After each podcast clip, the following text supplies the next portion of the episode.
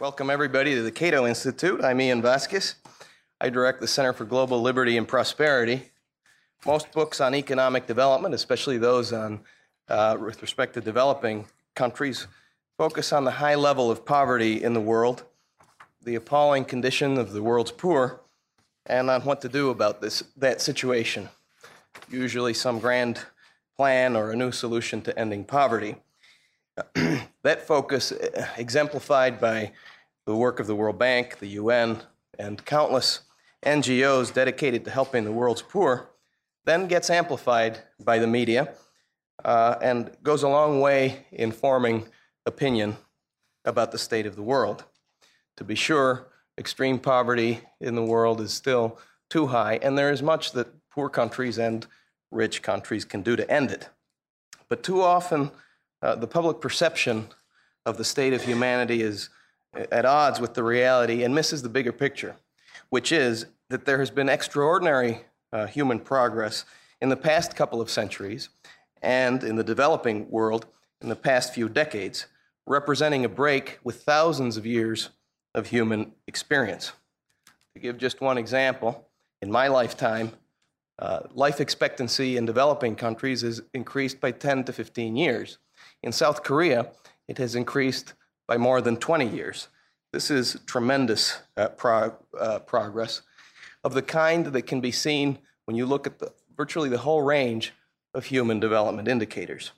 So we are very pleased uh, to host today uh, one of the world's leading authorities on poverty and development, who has written a book that catalogs those tremendous gains, explains them, and suggests uh, modest but critical ways in which the rich can help the poor. We at Cato are especially pleased to hold this forum today since the book by Angus Deaton, The Great Escape Health, Wealth, and the Origins of Inequality, is consistent uh, with the work we have long published and promoted, beginning with that of our late colleague Julian Simon decades ago, who challenged the status quo by presenting the facts on why and how we are living longer, healthier, more comfortable lives, and can continue to expect uh, to do so. I see some of his insights in Professor Deaton's book. Continuing that important uh, work, just a month ago, we launched a new website, humanprogress.org, that gathers millions of data points from countries around the world uh, and allows users to see any number of improvements in human well being. I do hope that these efforts uh, to, to show just how recent um, and how rapid living standards have increased around the world help to inform a better uh, discussion about the types of policies and institutions that can uh, continue to promote those improvements. So let me introduce our main speaker today, who will provide what I consider to be a realistic partial assessment of the state of humanity. Professor Angus Deaton is the Dwight Eisenhower Professor of Economics and International Affairs at the Woodrow Wilson School of Public and International Affairs and the Economics Department at Princeton University. His main research areas are in health, well being, economic development. He has previously taught at Cambridge University and the University of Bristol. He is a fellow of the uh, British Academy, he's a fellow of the American Academy of Arts and Sciences, and has been a president of the American Economic Association. His current research focuses on the determinants of health in rich and poor countries, as well as on the measurement of poverty in India and around the world. He is uh, one of the most accomplished uh, and uh, widely published scholars on those and other issues. Please help me welcome Professor Deaton.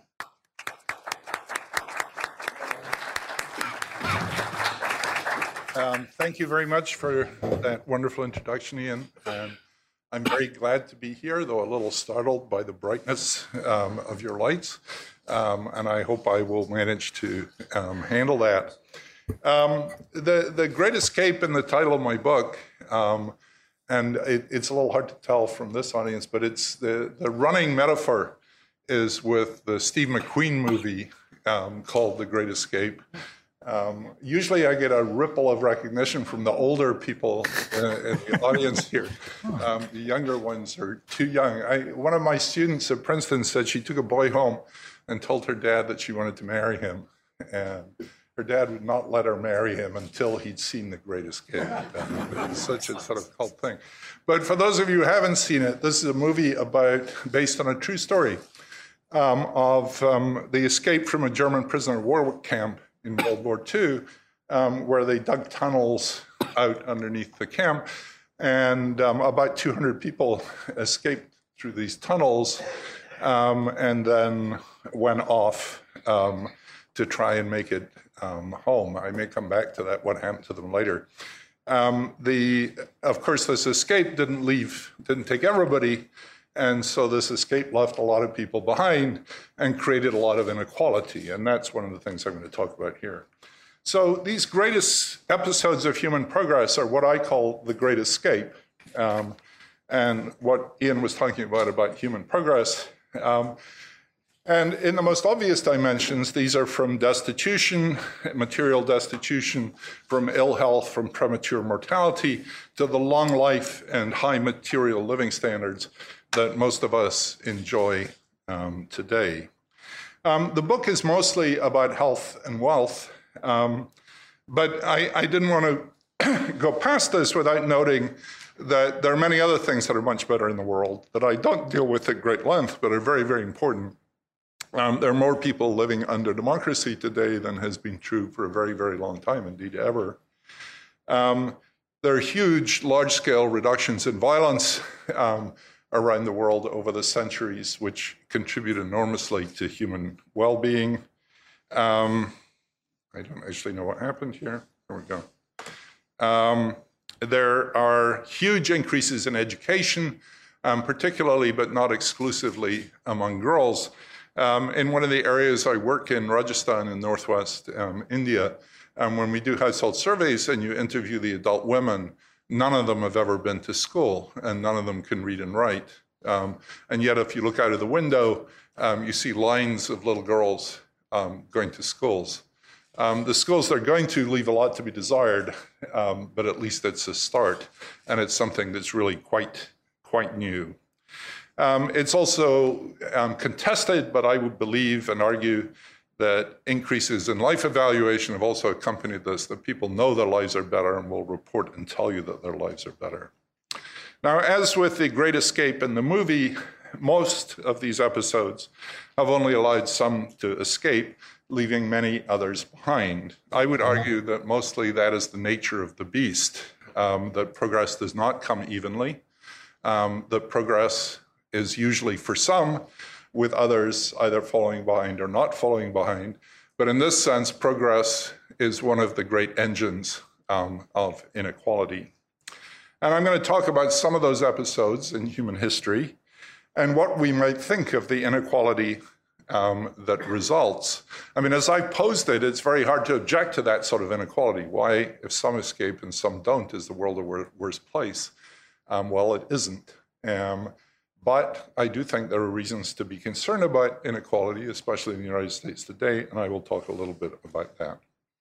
So, the most famous of these episodes, and it's the sort of Ur case for my book, is what historians nowadays call the Great Divergence. and this is the most famous and obvious case, and this is the sustained economic growth um, that began in Northwest Europe, particularly Britain and Holland, between 1750 and 1850 and that which sowed the seeds of the increases in material living standards and the increase in life expectancies which we know today. And of course, that did exactly what I'm talking about here, that that pulled those countries away from the world's, the countries that had not had the Industrial Revolution, um, and for most of the world at that point, um, opening up enormous gaps between those countries that had sustained economic growth and those that didn't. Um, those gaps are essentially the gaps that are with us today um, and that uh, make up the majority of global inequality. Um, when I first learned about the Industrial Revolution in Cambridge in England in the 1960s, um, it was taught in such a way as to say this was the first time there'd been any real prosperity um, in the world. And we don't actually think that anymore. Um, and I think it was partly that people had just not done the scholarship for China or India or Africa. And so previous episodes of great prosperity had been sort of lost in the midst of history and were certainly not taught um, to undergraduates at that time. One of my favorite examples is from China, and many of you may have seen this terrific picture um, before. Um, the ship in the background belonged to Admiral He, and Admiral He was sent off by the Emperor of China um, to explore the South China Sea, and he had a fleet of those ships, um, of which this was the Admiral's ship. They were very heavily armed. They swept everything before them. They went down the South China Sea. Um, they went all the way down the east coast of Africa, um, defeating all opposition all along the way, um, plundering as they went, bringing gifts back from the emperor. My favorite one is they brought a giraffe back. And the giraffe they bought in Calcutta, which, when you think about it, is a somewhat odd place to buy a giraffe. so I believe that you, and then as today, you could buy almost anything in Calcutta, including a giraffe, though Admiral He probably didn't pay for it. Um, and he sailed back home, um, sweeping all before him. The tiny ship, um, the mosquito ship in front, is Christopher Columbus's Santa Maria. Um, and the thing to note is that Admiral He sailed nearly 100 years before Christopher Columbus. I mean, about 1410, so 80 years before Christopher Columbus. So if you look at this picture, it's the best summary I know um, of the relative economic might of East and West in the 15th um, century. The world, of course, does not look that way anymore. Um, the question you might ask yourself is you know, it was the little ship that changed the world, not the fleet of big ships, and played an enormously important part in conjuring up the world as we know it today. And the big ship did nothing at all. And why did that happen? You know, why didn't Admiral He go home and make his next exhibition, his next expedition to the west coast of the United States and change world history? And the answer, of course, is when he got there, the emperor was afraid, and the emperor didn't like the idea of these wild mariners sailing around the world getting rich and possibly threatening the emperor's position. So those ships never sailed again. They were tied up at the wharf and they rotted there. Whereas, of course, we know that with Christopher Columbus, um, things were different. For me, that's one of many lessons of A, how toxic politics um, can choke off um, economic growth. Another message you can take from that is extreme inequality choking off economic growth because the emperor had all the power and he saw a threat from the new technologies and he suppressed that threat. They're very similar stories. Um, so, um, the way I think historians think of this now is not that there was no prosperity before. The puzzle now is not that. The puzzle is why was the prosperity sustained? Um, and that's something economists and others have perhaps not made a huge amount of progress on um, over the last period, but that's now the topic. As I say at the bottom, the world as a whole, these gaps have never really closed. There's much, the international inequality measurements are much more fraught than most people seem to think. I don't think we have really good data on these. Um, but my reading would be that country by country, the gaps in material living standards are still not closing um, hardly at all. That's country by country. So India and China count as one each.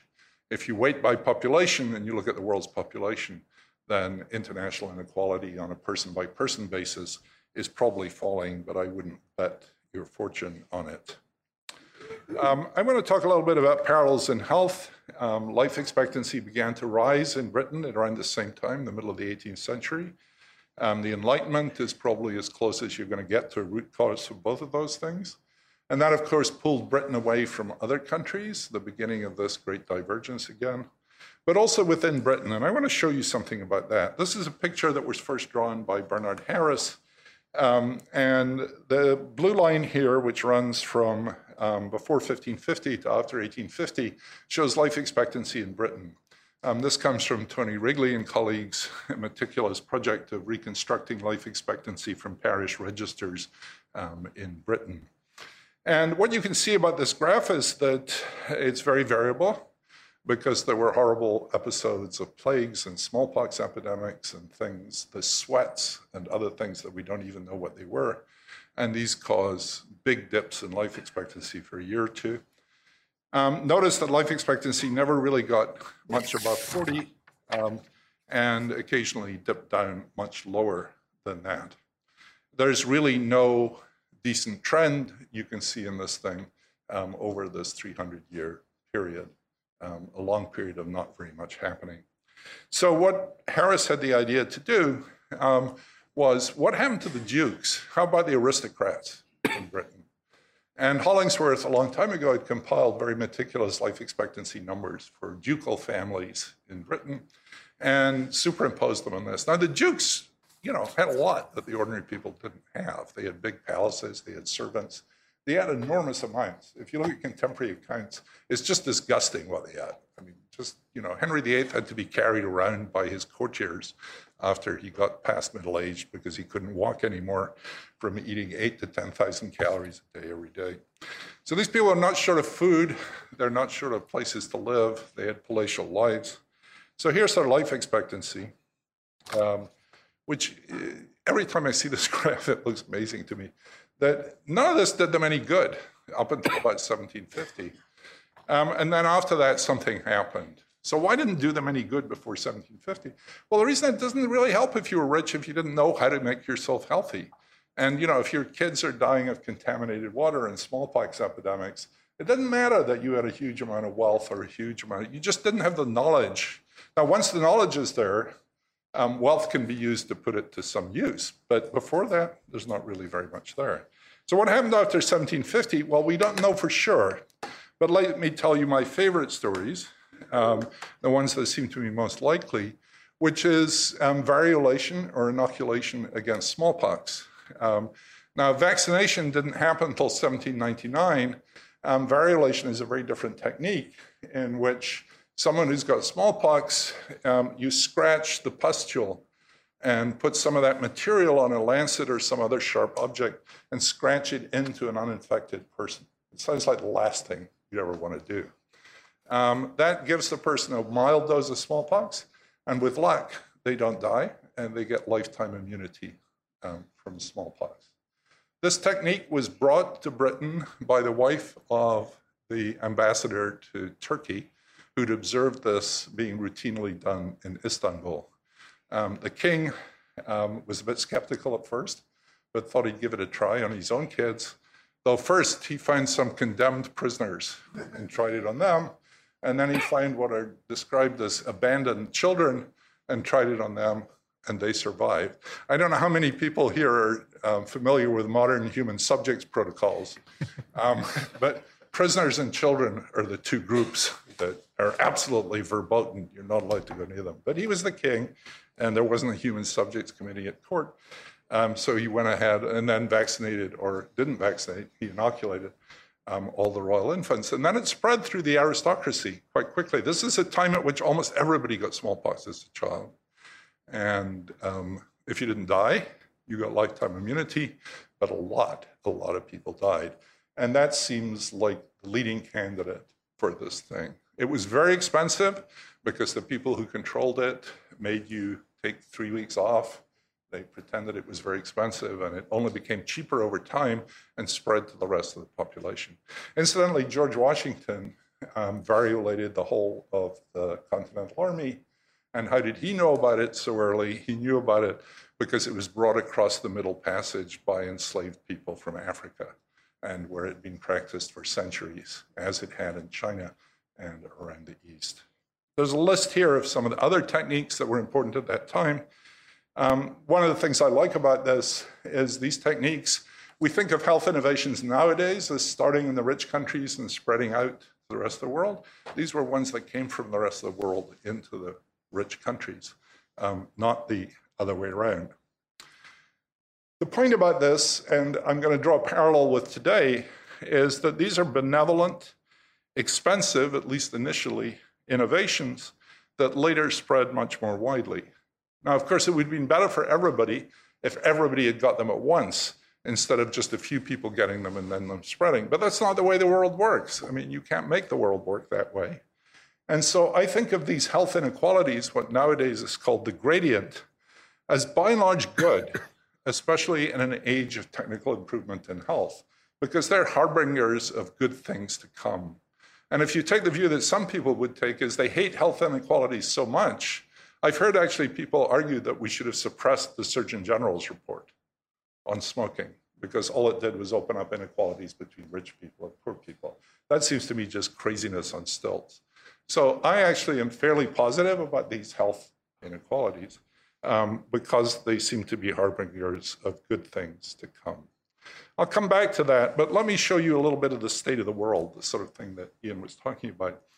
So this is the variant of a picture that was first drawn by Sam Preston in 1975. It shows income, GDP per capita, a price adjusted for international differences in price on the horizontal axis. Um, and on the vertical axis, it shows life expectancy at birth for both sexes combined. Um, the blobs, each blob is a country. Um, the area of the blob is proportional to the population of the country.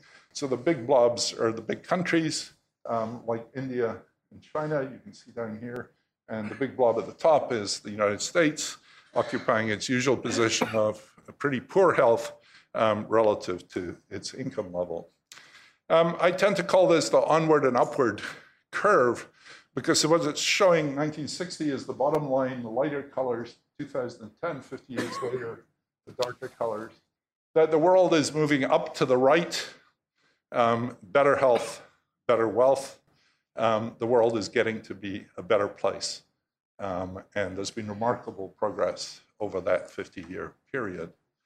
Um, the other thing that you can see is because the 60 line is actually below um, the um, 2010 line, that's more trouble than it's worth, um, then even in countries that did not have any income growth, meaning they didn't move along the curve, there was an improvement in health. So there's been reductions in infant child mortality around the world, even in places where there's been very little in the way of economic growth. So this is like a very positive picture. But the other side to take away from this is just notice the enormous inequality in the world. I mean, if you look along this horizontal axis, you've got all these countries down here that are about as close to nothing, whereas here we are up at over $40,000 in 2005 prices. Um, just enormous inequality. And most of the inequality in the world is inequality between countries, not inequality within countries, however large the latter is. It's these hundredfold differences in income levels across countries that really dominate world inequality. If you look at the vertical axis, there's also a lot of inequality in health. Um, you know, from countries in the 40s um, up to Japan as the record holder up at the top there in the 80s. Um, again, that's like twofold um, rather than 10 or 100 fold um, as you get with the income levels. The final thing to note is those inequalities are correlated with one another. So it's not as if health and income are randomly distributed around the world. So if you get a good draw on income, you might get a bad draw on health or vice versa. The countries that do well in terms of longevity also do well in terms of high, high, high income. So if you look at human well-being more broadly, world inequality looks bigger um, because the inequalities in different spaces um, go together and give you a heightened impression of inequality. Nevertheless, I take this as enormously positive picture. This is a, you know, picture of world progress on an enormous and unprecedented scale. But I want to show you that some of the disasters, just so that um, I don't sound too Pollyannish about social progress. Um, I'm going to show you from same pictures from 1960 through to 2000. And these are um, stripped down, so the yellow circles you can see more clearly. The red blob is going to be South Africa, which I'll come back to in a minute. But I want you first to look at the bottom left here. The big circle is China. Um, the slightly less big one is India. And what I want you this is from 1960. So watch what happens to China um, when you go from 1960 to 1970, it's like a 30 year increase in life expectancy in a 10 year period. It's like three years per year. Okay? You think, wow, you know, what were they doing? How did they manage to do this miracle? Well, it's not a miracle at all, of course. It's because Chairman Mao stopped killing people. Um, and in 1960, you're in the middle of this demented experiment called the Great Leap Forward, in which Mao decided he was going to industrialize China in five years and killed 30 million people along the way. And so, if you were to go back to 1950, for which I don't have data, it would have been much higher. So, what you're looking at is one of these dips where some catastrophe happened. And that famine was not because of bad weather, um, it was not because of crop failure, though the crops failed, um, not naturally. They failed because of toxic politics.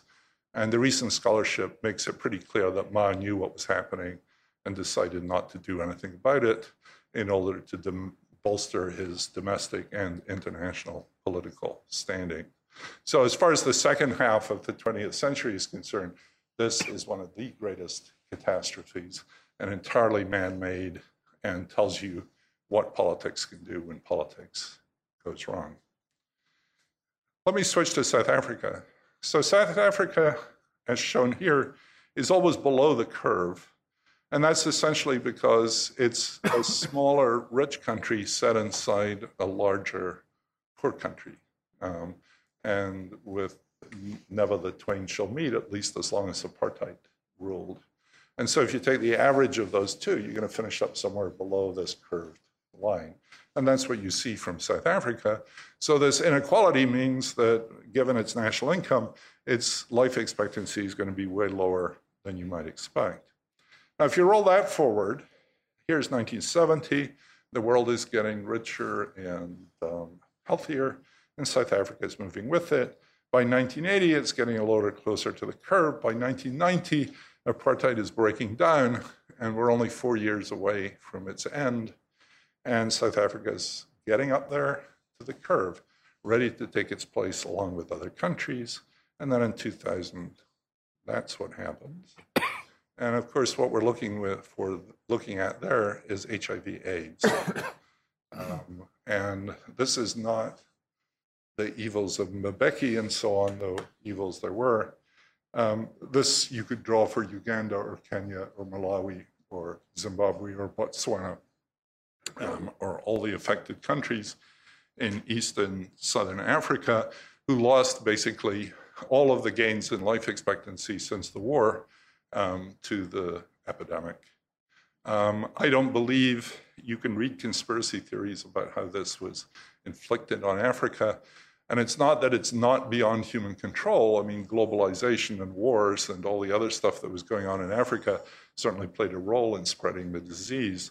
Um, but, you know, this is just like essentially a natural design. These things happen.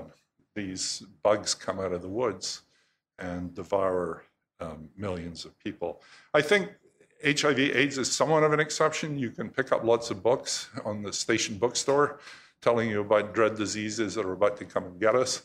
And I think most of those are science fiction and it's sort of impossible. But HIV AIDS makes it clear that things like this can still happen. The times of plagues are not safely buried in the historical past. So, against all the progress, you've got to keep these things in mind. We're not necessarily out of the woods yet. So, let me talk a little bit about rich country health today. And I want to, of course, draw a parallel with the 18th century. So, the contemporary health improvements that affect us all today are largely driven by innovation. There's been an enormous reduction in cardiovascular disease in all the rich countries, um, much of it by treatment. Um, antihypertensives have been very important, um, so statins. Um, and a lot of it has come from smoking and the reductions in smoking which is the innovation of a sort. It's a pure knowledge innovation, but it's not like medical treatment um, innovation. Um, that's happened much more to men than women. So this has actually reduced an inequality that people don't concern themselves with very much usually, which is that women have longer life expectancy than men, and that inequality has actually been reduced because women have not been quitting as fast as men, and they were much later to take up um, smoking. So around the Western world, the gap between um, men and women's life expectancy has shrunk. Um, more recently, there's been major progress against cancer in various forms. Um, that is in some ways more worrying um, than the progress against cardiovascular disease, just because it's going to be much, much more expensive. And it's a threat to any sort of health system anywhere in the world as to how people are going to pay for that. Um, this um, progress in rich countries has been equalizing across countries. I mean, I don't have time to show you, but if you look at plots of cardiovascular disease over time in the rich countries before about 1975, um, they're all going in different directions. They look like random patterns. And then after 1978, when the antihypertensives and so on spread, um, the things dropped like a stone in sync um, with one another. And that's just because the information spread very quickly um, around the rich world um, at least. It's not been so equalizing within countries, um, and there's still major um, sort of unexplained questions about why these technologies and prescriptions don't spread so quickly across people in the United States. Um, not everybody who should be on antihypertensives is on hyper, antihypertensives because they don't go get their blood pressure checked, um, for example you can still have a heart attack outside the wrong hospital, and they forget to give you aspirin um, before they take you in, and that much reduces your chances of surviving the episode. So there's still a lot of inequalities in the United States, and those are structured um, by income. Um, I don't think I'm going to talk about that in detail, but let me say in summary here to me, even this is an arguably benign process. There's big technological innovation going on in health, and that's good for us all. And it's even good for the people who are not getting it now because it will be available to them in due course. And what's the alternative? The alternative is to say we should choke off that innovation. Um, we shouldn't let anyone have it in order to keep equality. There's a large number of people in the health literature who argue that. I think it's crazy but uh, it's a strong view um, out there. To me, these innovations are good, and it's exactly like the prisoner of war is getting out of the camp. It opened up inequalities, but so what? That's because there was progress. So you're just looking at the wrong side of it somehow. Um, if I had more time, which I don't, I would um, have three or four slides about income inequality in the United States today which I think has its um, benign side, but also has really worrying sides. And so, if anyone wants to ask about that later, I'll be happy to talk about that. But there's a long chapter in the book um, about the upsides and downsides of income inequality um, in the United States today. Um, just to summarize, what I worry about most is that extreme financial inequality, which I don't care about very much, will creep into political inequality, which I care about rather a lot. So I'd be happy to talk about that later. So now what I want to do is get on to the global inequalities and foreign aid and why I don't think it's working. So if you think back to the Preston curve, which we had a little while ago, um, of life expectancy and income and these enormous inequalities, most of the differences in health around the world are explained by infant and child mortality rates. I mean, it's true in Africa that adult mortality rates are higher than they are here, but that's not the big difference. The big difference is your chance of making it to five years old is much less in Africa or India than it is here. Um, though, again, to reinforce what Ian said, and I have a lot of fun with this in the book, um, the infant mortality rate in India today is considerably lower than it was in Edinburgh in the year in which I was born. Um, so it gives you a good example of just how much progress there has been. Um, these children are dying not from weird tropical diseases for which we have no cure. They're dying from things that we've known how to fix for 100 years, um, or maybe a little less, but they're dying from not being vaccinated. they're dying from drinking dirty water, they're dying from not having antibiotics when they have a respiratory infection, and so on. In many cases, they're dying within sight of um, modern hospitals that have fully Western standards. In the country I know best, in the poor world, India, half of all children are severely malnourished. There are at least two standard deviations off their growth charts. They're too skinny and they're not tall enough. Um, and that's in spite of the fact that India is no longer classified as a poor country um, by the World Bank. It's a middle income country. Um, it's not middle income for everyone. As people like Peter Singer, my colleague Peter Singer, who I debate these things with all the time, or Jeff Sachs will tell you, the cost of fixing these things is not very large. You know, if we were to bring these kids here and say, how much does it give them to give their shots? You're talking about pennies. And even if you multiply it by a billion people, you're talking about dollars, but not big dollars compared with the things that governments spend money on. Um, I think, along with Peter Singer and Jeff Sachs, that there really is a clear ethical obligation to assist if we can.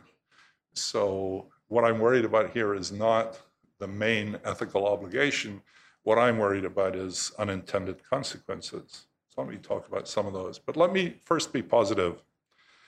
Um, there are lots of things that I think we can do to make this better. I like to put this we in quotes because in this development literature, this word we, you always, when everyone says we should do this, you want to ask them who they're talking about there. And you can make people very uncomfortable by prying apart the word we in this sort of context. And usually, if you pry hard enough, they switch into the passive voice. They say, These children must be helped which shifts responsibility even further from the we statement. So I think there's lots of things that we could be doing that we're not doing. So um, someone at Princeton said to me, if I gave you a billion dollars to spend on the poor of the world, would you burn it?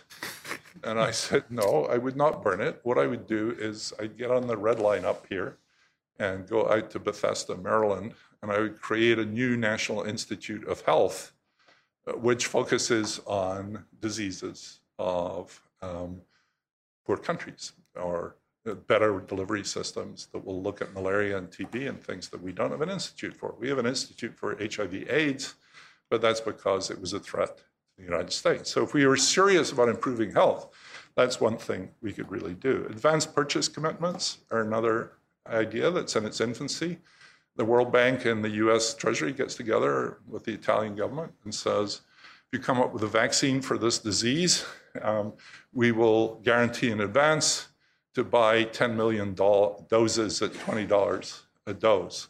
And then the pharmaceutical companies and everybody else who have the talents and skills get out there and try to make this thing. There's been one success for pneumococcal disease already, um, and others um, could follow.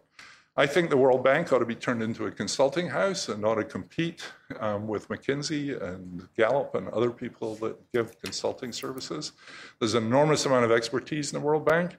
Most of it's locked up in the World Bank because the World Bank does not give technical assistance without loans. Um, and that seems to me a terrible scandal. There are people all around the world who would like to get to that expertise, and you can't because if you don't borrow from the bank, they won't supply you with technical assistance. Um, most people here will know about the iniquities of cotton subsidies and other trade restrictions which are hurting poor countries. Um, selling arms to poor countries seems to be a slightly odd thing to do when you're claiming to give them humanitarian assistance. Um, now, the US doesn't actually claim that its aid program is primarily pushed by humanitarian motives. It talks about US interests around the world. But if you go to Sweden or Holland, where they do talk about that, it doesn't seem to stop them selling guns um, to the same people that they're giving aid to. That seems to me just a really odd thing to do. Maybe there is a coherent argument why it's a good idea to give people aid and guns at the same time, but I'm not sure what it is. There's lots of global public goods issues. There's issues about whether you should recognize obnoxious dictatorships, um, whether you should enforce their debt obligations, um, whether you should allow them to sell commodities to the world. So those are ideas that have been floating around. This is what Jagdish Bhagwati has called aid for. He talked about it in the context of Africa, aid for Africa. These things cost money. You know, we can spend our money and make ourselves feel better by doing these things, and I think it would actually help. What Jagdish contrasts that with is aid in, and that's pouring money into African countries or elsewhere. And that, to me, is what I think is doing more harm than good. So let me just give you the keys arguments and then I'll be quiet. Um, to me, what is missing in these countries is not, it's not money that's missing. These problems cannot be solved easily by more money. And to me, this is like a confusion between necessity and sufficiency in the mathematical sense. It's clear, and you know, Jeff Sachs often likes to say this, you could not have a better health system in many African countries, or indeed in India, um, without more money. You know, it's just not possible. They're not spending hardly any money. And if you had a better health system, it would cost more money. On the other hand, if you put more money into the health system that's there now, it's not going to help things because the government is not capable of delivering health care and it's not capable of regulating the private sector in delivering health care either. So you just get bad stuff all the way around. It's the lack of state capacity um, that seems to be the problem here. Now, we like to complain a lot about our government. And, you know, we had a partial shutdown here not very long ago. But I want you to imagine what it would be like if we had a total government shutdown. Now, some people might like that, but I think it would be sort of hard. And not just the federal government, but the state governments and the local governments, and all the functions of government suddenly went away. That would be like waking up in the Central African Republic. You know, I mean, all of these things that we make our lives livable, and some of them we don't need, some of them we do. Um, but we need these collective goods, most of which we would not be capable of providing for ourselves. So there's a contract out there, which is a contested contest contract all the time um, it's that's what democracy is about. It's what the press is about. It's what media is about.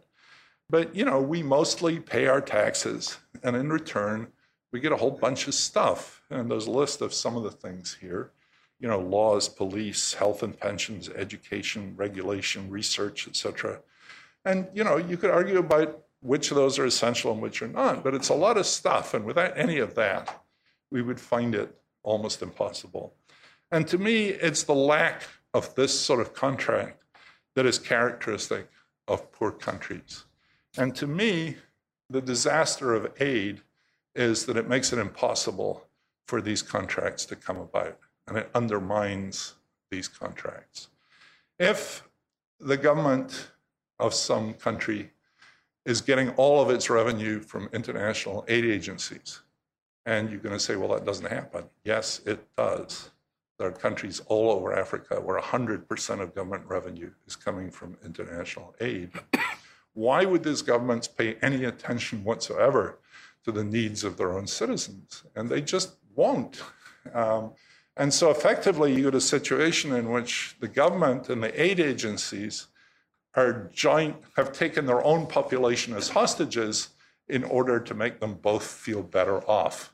And that to me is just a disaster. That's the true reason why, to me, um, why it doesn't work. I've been very stunned reading Oxfam's literature recently, and I thought I'd go and read Oxfam and find out why I was wrong or what arguments I needed to counter. And they take an almost identical position. They've moved a tremendous amount of their advocacy to what they call external advocacy, which is the things I was talking about before. And they understand that governments are undermined by aid. They take a somewhat more positive view than I do about the degree of that undermining, but the arguments are essentially um, the same. Um, many people have misread me to believe that if you only could give the money to the people instead of giving the money to the governments, it would be okay. Now, I think in some cases that would be okay, but it certainly isn't going to work in general because these people have no power. Why would the guys who are running the country let them keep the money? And in general, they won't. Um, I, I told this story today already, but let me tell it one more time. It's an extreme case, but it illustrates the point. I mean, after the massacres in Rwanda, the Hutus who'd done the massacring were chased by Kagame out into the eastern DRC and they settled around Goma. There was a huge humanitarian emergency because their wives and children and um, you know there was no food or water and the aid agencies moved in in force. Um, it became clear within a month or two that about two thirds of the aid money was going to finance training camps where the massacres were, the people who'd done the massacre were training to complete the job. Um, and the money was used to buy arms, to train people, to basically prepare for another massacre. Um, the best of the agencies, led by Médecins Sans Frontières, um, moved out, but got completely excoriated by the other agencies for doing this. But I think Oxfam and Save the Children and so on eventually moved out. Um, some of the European countries, like Sweden, saw what was happening and eventually pulled out. But aid agencies were still coming in um, when Kagame swept through and closed up the camps. Now, you want to ask yourself if you'd been able to give the money directly to those women and children, like during one of these new cell phone schemes that everybody's talking about, would that have solved the problem? Well, of course it wouldn't have solved the problem because the women and children are in control of the guys who are doing the massacring. Now, that is an extreme case, and not all countries are like that. But that loop of incentives and lack of accountability is going to be there in all cases. And I think it undermines everything, even if the aid were good in the first place. Let me skip to the last thing. Um, people come to me and say, What about aid for health? Um, you really want to close that down. Um, they say PEPFAR is giving all this money um, to supply antiretrovirals. The Dutch government is doing that too. If you pull that stuff away, those people are going to die. Is that really what you want? So let me be careful about that. Um, there are millions of people alive on antiretroviral drugs today who would otherwise be dead. Um, there were 1 million people on such therapy in 2003. There were 10 million in 2010, most paid for um, by outside aid. Um, I don't want to discount that achievement at all. Um, if you want to find a success for aid, um, this is one of the places that you might want to look. My argument is different from that. It's just that this does not suspend the previous argument which is this money pouring into the countries, even though at the first round it's being used for something very good, still undermines the local provision of healthcare. It undermines local decision making. It takes away the liberty of the people to decide on their own patterns of healthcare and what they can do. To me, I would say we'll do this for another 10 years. And at the end of 10 years, we're not going to be doing this anymore. And what I hope would happen is what happened in South Africa under Mbeki, that you get local activism, um, you get people rebelling, you get people taking control of their own destiny and determining what happens to their health system. One of the things that affected me a lot in thinking about this was there was an election, I think in Canada, about seven or eight years ago, in which one of the issues that came up in the election was whether Canadian aid should be spent on HIV AIDS or it should be spent on maternal and child health. And that's a real question, and that's an issue that's being debated in this literature whether all the money that's going to HIV is undercutting maternal and child health or vice versa. So it's a real issue. I'm not debating the issue. But the issue should not be debated in Canada. I mean, that's an issue that should be being debated in Botswana and in Malawi and in South Africa and the places that are affected. These people's healthcare systems should not be determined by politicians, in many cases, who are trying to whitewash themselves in front of their own public. And I think that's been a disaster. Okay. Conclusions the world is a much better place than it used to be, and health and other dimensions too. Many people are still to make the great escape. We can help them by giving assistance for poor countries, but assistance in poor countries is always problematic, racked by unintended consequences. And that's especially true when aid is large relative to the economy. If I had a single policy proposal, which I do, but I have no idea how to enforce it, I would say that no country in the world should get more than 25% of its government expenditure from abroad. Um, and that that would help a lot of these problems. The trouble is there are all these competing aid agencies and you'd never get them all to sign off on that, but you could try. And poor people, like rich people, need good government and they need their own good government, not a government that was thought up for them by the World Bank. Thanks very much.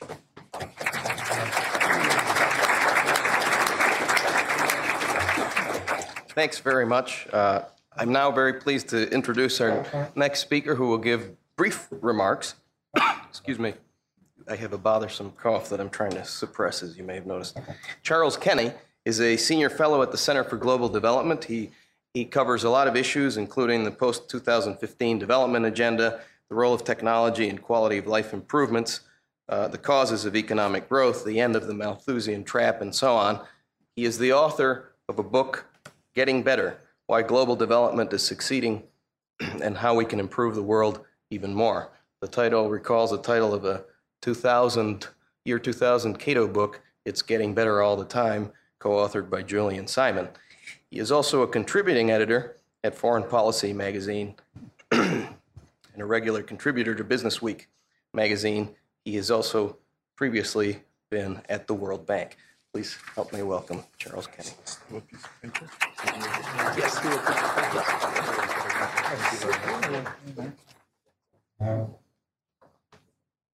Um, well, well, thank you very much. I, I'm sorry if you're hoping for fireworks, you, uh, you, you're going to be a bit disappointed because um, I, I really want to do three things. Uh, um, uh, one is to say how absolutely wonderful this book is and how you should all buy a copy right now and then go home and buy two more on Amazon to up the rankings. um, uh, but two, I mean, sort of one B, if you will, is that, that, that actually, you know, given my pro aid views, and I'll, I'll, I'll come to that in a minute, um, uh, uh, me being at Cato and saying uh, such nice things about the book might count, count, as damning with warm praise, and I'm sorry if, if that's the unintended consequence of, uh, uh, of being nice about the book. Um, Secondly, I, I, do want to argue with the title a little bit, and I will come back to as to why. Um, and third, uh, I, will talk a little bit about the, the, the aid issue. Um, but, you know, uh, first of all, um, one, this is actually simply a beautiful book. Uh, uh the, the, the, the, uh, the, design alone is lovely, but the content is even better.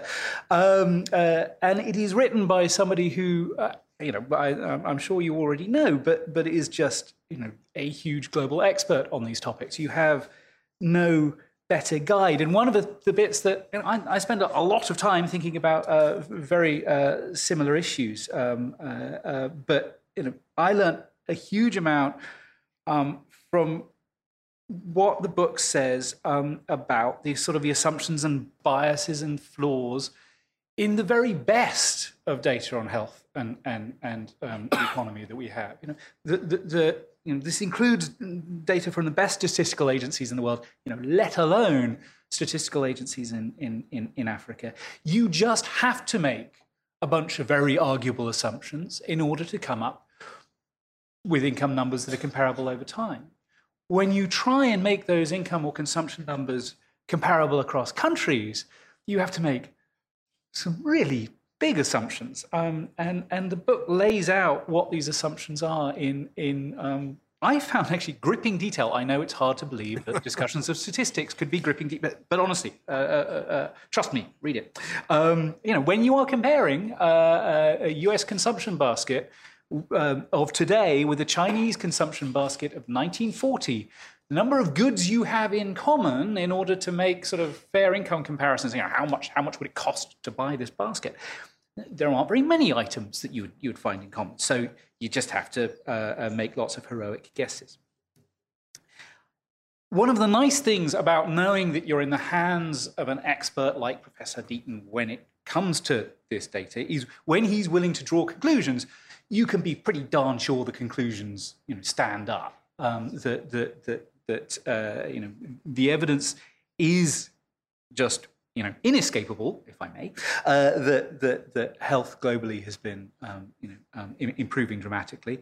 Um, that uh, income over much of the world has been improving dramatically, um, and and you know there's a there just is a huge amount of progress. so uh, uh, I could say more wonderful things, but I'll I'll I'll, I'll, I'll stop um, uh, and and argue a little bit with the title, uh, which is the Great Escape, and I actually think it really is about the Great Escapes. Um, and the reason for needing the S is that actually I think three different escapes are being talked about, linked but different. And and and and in Professor Deaton's talk, he he you know effectively showed you at least two of those. Um, that is, there's the sort of the income escape, which you know, but the last 10 years has been more of a global escape, but, but uh, you know, the big story of the last 150 years is, is certainly um, divergence across countries. And some countries, Democratic Republic of the Congo, you know, not least, still pretty much as poor as a country can be, um, uh, uh, to the extent you believe uh, uh another wonderful Angus, sadly departed Angus Maddison. Um, uh, uh, if you look at the Democratic Republic of Congo, it is you know as poor as Gaul in the time of Caesar. I mean, you just you really can't get much poorer. Um, you know, other countries, including the United States, clearly a lot richer. So there has been this great divergence. Last 10 years, we've seen um, some turnaround in that. Um, and then there's the, the, the great escape in terms of from uh, early death. Now, again, countries like the DRC are still a long way behind, and, and, and the tragedy of AIDS means that, that uh, some countries in, in, in, Southern Africa you know, have lost much of the gains they, they, they made uh, since um, uh, uh, independence, although, you know, again, the, the, the last few years have seen um, uh, encouraging upticks. Um, but it is a much more widespread phenomenon and the evidence of global convergence since the, the, the 50s and 60s in health, I think, is, uh, I hope you wouldn't argue with it. I, I think it's unarguable. Um, uh, uh, so these are kind of, these have to be two slightly different escapes, right? One, one involves huge amounts of progress, but, but much spread. One involves, um, at least over the last 50, 60 years, huge amounts of progress and convergence in outcomes worldwide. Um, I'm going to come back to, to what makes those two different. I just want to point out the, the, the, the, the third escape. Um, there is a wonderful um, uh, uh, section in the book um, about the unnecessary evils uh, committed in the name of um, international population control. There is a, a very human line uh, in, in the book about how actually parents wanted these kids that we're all saying, you know, um, we should have fewer of. Um, uh, uh, and I, I, I, think that is um, absolutely right and points to an, another escape that the, the book illustrates, which is the escape from the Malthusian trap. Nowhere worldwide is seeing the sort of the Malthusian process of rising incomes leads to rising populations leads to declining incomes. Nowhere, nowhere. Um, even countries like the Democratic Republic of the Congo, and this is the worst example worldwide that we have, the DRC's GDP is about twice what it was in 1960, to the extent you believe the statistics. Um, uh, you know, even in the DRC, there is not this sort of limit to output because of, I don't know, uh, a fixed factor of production like land, which means you know, there cannot be economic growth. So any increase in population is going to lead to a decrease in uh, uh income or health outcomes you know, there is just no link um, between um, uh, uh, uh, uh you know, faster population growth um, and no strong link between uh, faster population growth, um, income growth, and uh, health. These things are, are, not connected in a Malthusian manner at all. And all of those Malthusians out there, and there are many, many of them, um, you know, are, are, are, barking up the wrong tree. This is not to say declines in fertility have not been a great thing of the planet, uh, uh, and in particular for individual women who many more of whom now have the choice to have fewer children. And I think that is a great thing for them. Not only are they less likely to die in childbirth, um, but also they can spend their time doing something else other than being baby factories. I'm, I'm, I'm a huge fan of, of declining fertility, but you know, not for Malthusian reasons. And I think The Great Escape, uh, the, the, uh, the book you know, points, points out um, uh, uh, why Malthusianism is such a bankrupt idea. Um, so back to sort of what, how are there the, these sort of two different stories of, of, of health and, uh, uh, uh and income? Um, uh, another thing I love about the book is, and I'm about to mispronounce um, haruspices. Haruspices? Yeah, I think so. I don't know. I just write it. Okay. I'm, I'm going to quote um, uh, the, the, the, the, people who make um, sort of generalizations about what causes economic growth. They make fatuous general, generalizations based on coincidence. Etruscan and Roman haruspices did the same with entrails of chickens. Um, and I think that's, uh, I, I, I, couldn't agree more. But uh, I, I, wish I could put it as well. Um, uh, that, you know, there is obviously no sort of simple um, answer to the cause of economic growth. Um, but if you look at the pattern of health convergence worldwide, it actually matches up quite well to very old models of economic growth that kind of assumed that technology would flow around the world um, without too much trouble. And you know, technology being the big factor behind increases in productivity, um, that would mean everywhere would kind of converge to a reasonably high level of income, you know, given time. Now, turned out to be an awful model of economic growth because we've seen this divergence in income. Hmm, maybe it's actually a better model for um, uh, uh, health outcomes worldwide. That you know, the spread of technology uh, has been a huge factor. Technology, broadly defined, uh, uh, has been a huge factor, and, and and and the presentation pointed out you know some of the technologies we might be talking about here: vaccinations, washing your hands after going to the bathroom, uh, not going to the bathroom in fields, um, so on and so forth. There, there, there, there are um, a bunch of sort of ideas and technologies that have clearly played a big role there that have spread not far enough, but, but quite rapidly. Whereas the technologies to increase um, productivity that leads to economic growth, leads to income growth, don't appear, to um, spread across borders uh, quite so straightforwardly. And of course, uh, as, as the book suggests, um, uh, you know, one reason might be that um, institutions, political uh, and social institutions, have a powerful role to play um, in stopping that technology flow or in, in, in, in uh, uh, regulating that technology flow, you will. Um, and, and Professor Deaton's sort of fear of uh, inequality is because of its corrosive effect on institutions. This is, of course, you know, the, uh, his fear of, of aid sort of comes from the same place.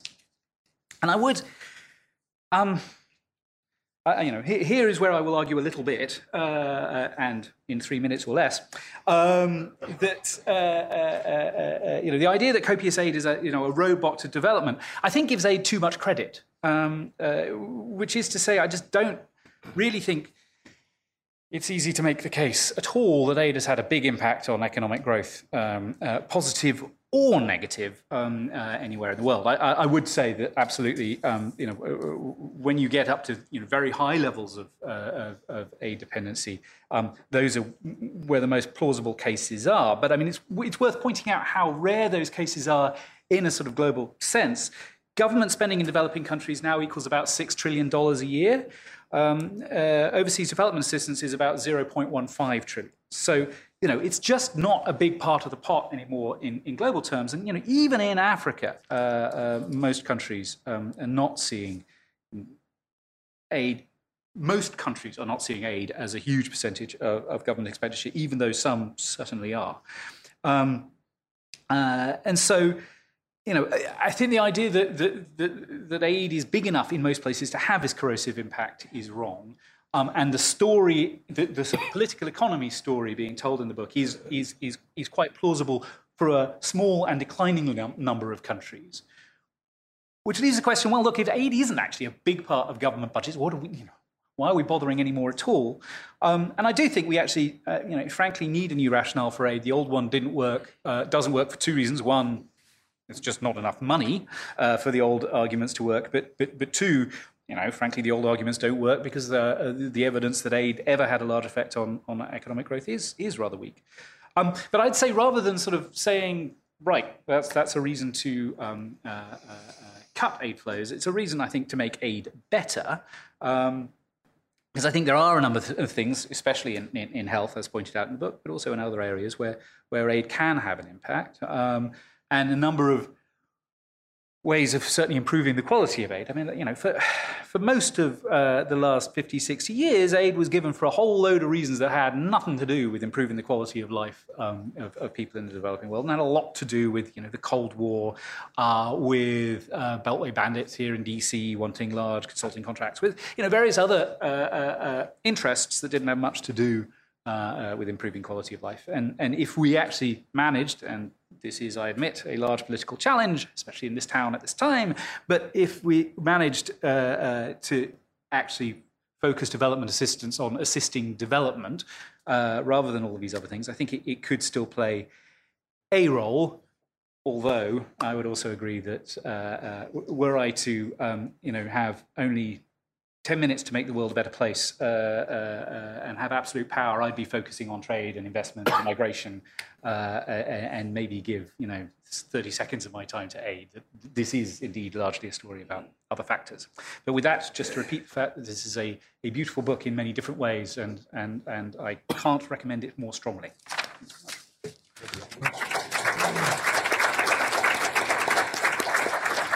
Thanks very much. We have time for questions now, and if you have a question, raise your hand and wait for the microphone. Identify yourself and your affiliation. We'll take the first question in front. James saying, uh, someone old enough to have read the book that the movie was based on, and you indicated you had a few words to say about your title, since the historic ending of The Great Escape included a mass shooting and I think two or three successful escapes. So is the metaphor end was there go, coming out of the hole, or does the metaphor go beyond that? Um, I, let me deal with that quickly. There is a postscript at the end of the book which takes that up, and several of my reviewers had pointed out this is not a great metaphor given everybody dies um, at the end. I think three escape, yeah, but there's a mass shooting in a forest, and um, the guy who led it is executed on the orders, personal orders of Hitler. That's from the true story rather than the than the movie. Um, so I don't know. I don't know the answer to this, but one of the things I talk about in the postscript is, you know, 250 years is not such a long time. You know, maybe it's a flash in the pan.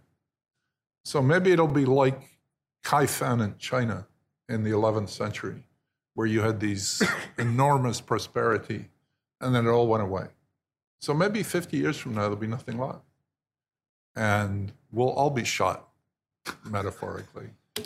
And it's not hard to think about things that might bring that about. I mean, there are standard threats that people talk about all the time. Some of them are real threats, some of them are not. But, uh, you know, inequality could do that under some circumstances. Global warming could do that under some circumstances. There's just lots of things that they can. And toxic politics is always lurking there, waiting to bring us all down. So I would not be at all surprised if this 250 years is just another episode and we'll all die in the forest at the end of it. I actually don't think that's true because I think the desire for human progress is so deeply embedded in all of us that we would overcome those catastrophes should they happen. And even if you can fill in the tunnels and make it impossible to get out, you can't remove the knowledge of how to dig a tunnel. And I think we would overcome those things. So I'm optimistic but I think you have to recognize the possibility that this is just a flash in the pan. Take a question up, up front, another question up front. I came out of personal interest, but maybe I just became an affiliate member of the American College of Lifestyle Medicine that propels this question. Are there any studies, have you done any studies about nutrition uh, affecting diet? I mean, you know, I've been at a conference where Heart disease can be a toothless paper tiger if you go to a plant based diet. There are tribes in Africa that have that versus in this country. You know, this is just one example uh, that nutrition really uh, in, significantly increases life expectancy, much more than anything else discussed so far. You want me to answer Done any now, studies or like I could that? save up some. Okay, we'll take a couple of, Yeah. of questions. Question right there. Hi, I'm Danny Leipziger from uh, GW Business School. Uh, sounds like a great book. I'm going to buy it. Good Christmas gift. Um, my only concern is not so much the sweeping uh, view of history, which is probably going to be great to read, but the sense that your findings and the title may be misunderstood and misused. Um, the sense that inequality occurs in a benign environment in which good things occur and not everybody can benefit uh, may mislead some people. And the great escape, unless they did a lottery to decide who is going to escape, uh, may not have been uh, an, an even game from the outset. So I, I wonder whether you have any concerns that not only at Cato but in other places, uh, similar to Reinhart and Rogoff uh, and other academic work, it may be misunderstood. It may be uh, taken that uh, whatever happens happens, a- and we don't really have much uh, uh, influence on, on on that inequality. Uh, so I wonder if you could comment on that. Thanks. Yeah. Okay. The question in the back, right there.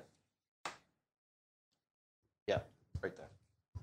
Um, hi, Martin Worcester. Um, so I assume that the Gates Foundation's big support of vaccines is something that you think is a good idea and you'd give a thumbs up to as a useful thing that the West should be doing?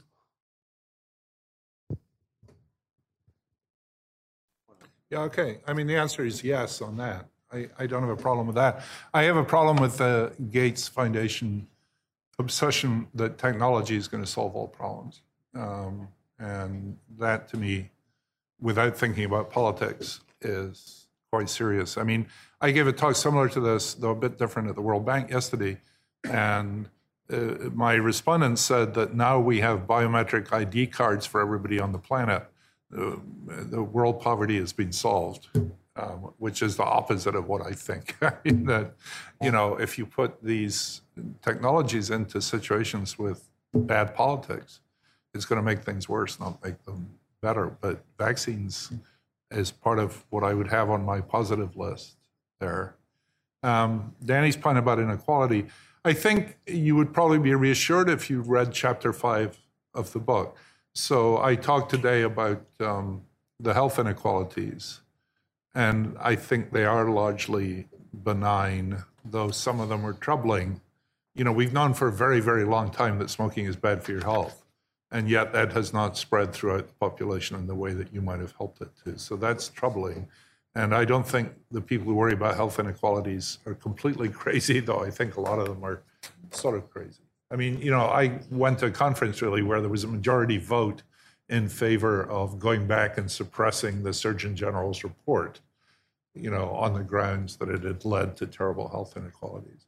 But in chapter five of the book, I talk about income inequality. And to me, that's much more two sided. I mean, I think there are really positive things about it, which are what make the world go round. But I think there are deadly dangers there too. And I think the corruption of politics by extreme income inequality is something I worry about a lot. Um, I think one of the things we were talking about before we came here is it's worth going back and studying what happened 100 years ago when income inequality was at similar reasons, similar levels in the United States. There'd been a huge burst burst of technical progress, and yet the progressive era undid a lot of that. And thinking about what happened then, I think, is interesting for what's happening today. But I'm not Pollyannish about that. And I don't really think what must be, must be. I mean, I think we can do things. And I think political action is a very important part of what we do. I think nutrition is very important. I'm skeptical that you can solve these problems by that. I mean, you know, the people who are malnourished in India don't eat meat. Um, they eat entirely vegetarian diet, uh, things, and it does them a lot of harm a lot of the time. So I, I'm not sure there are magic bullets there, but I really do believe that if you look across Africa, for instance, there are nutritional niches all over the place, and it has major effects on health. So I'm not against that line of inquiry. at all. Okay, we'll take another quick round of questions right here. My name is Stephen Shore. I was struck by one of your graphs, the one about um, per capita income and life expectancy. It seems that life expectancy flatlines, and regardless of how much per capita income might become, that the line would never reach a um, median age of at birth of 90 years, let alone 85. Is this a correct conclusion? And if so, is this something we should accept, or is it a goal to actually raise the life expectancy um, toward 90? I shouldn't have shown you that graph. The answer is no. I mean, if you take logarithms along the, if you put a log scale on the horizontal axis, that's a straight line. Um, so it's actually not flatlining, though people find it irresistible to put a flat line across the top of there and say exactly what you've said. Um, and but on reflection, if you put it on a log scale, it's clear the effective income, if it is an effective income, which I somewhat doubt, um, is less at higher income levels, but it's still there. Um, the U.S. tends to pull down the curve, of course, because it has such lousy life expectancy relative. Take a question right there.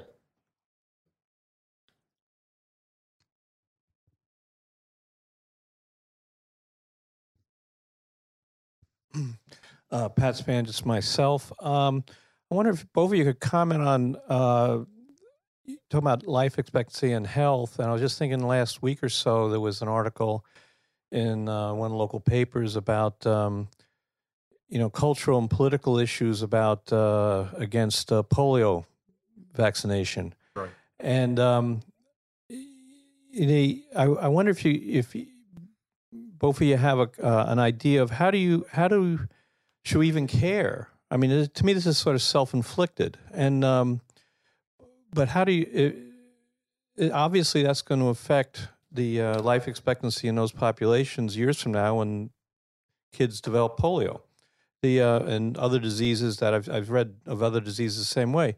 So, so do either of you have an idea of how do you uh, change these attitudes?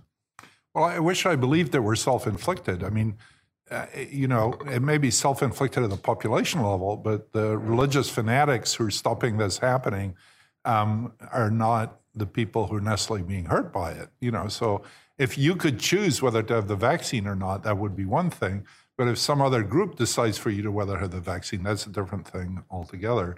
Um, if I can just put one other thing into the mix, um, which is a lot of people in developing countries think this is being inflicted upon them by rich countries. And they say, We're afraid of polio, and you want to make us do this in order to protect yourselves.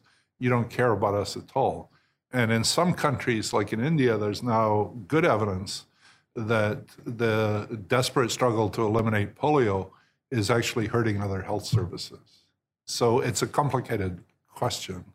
But I mean, I mean, I'm a great believer in letting people have what they want in these circumstances. I don't think we should be vaccinating people against their will. I do.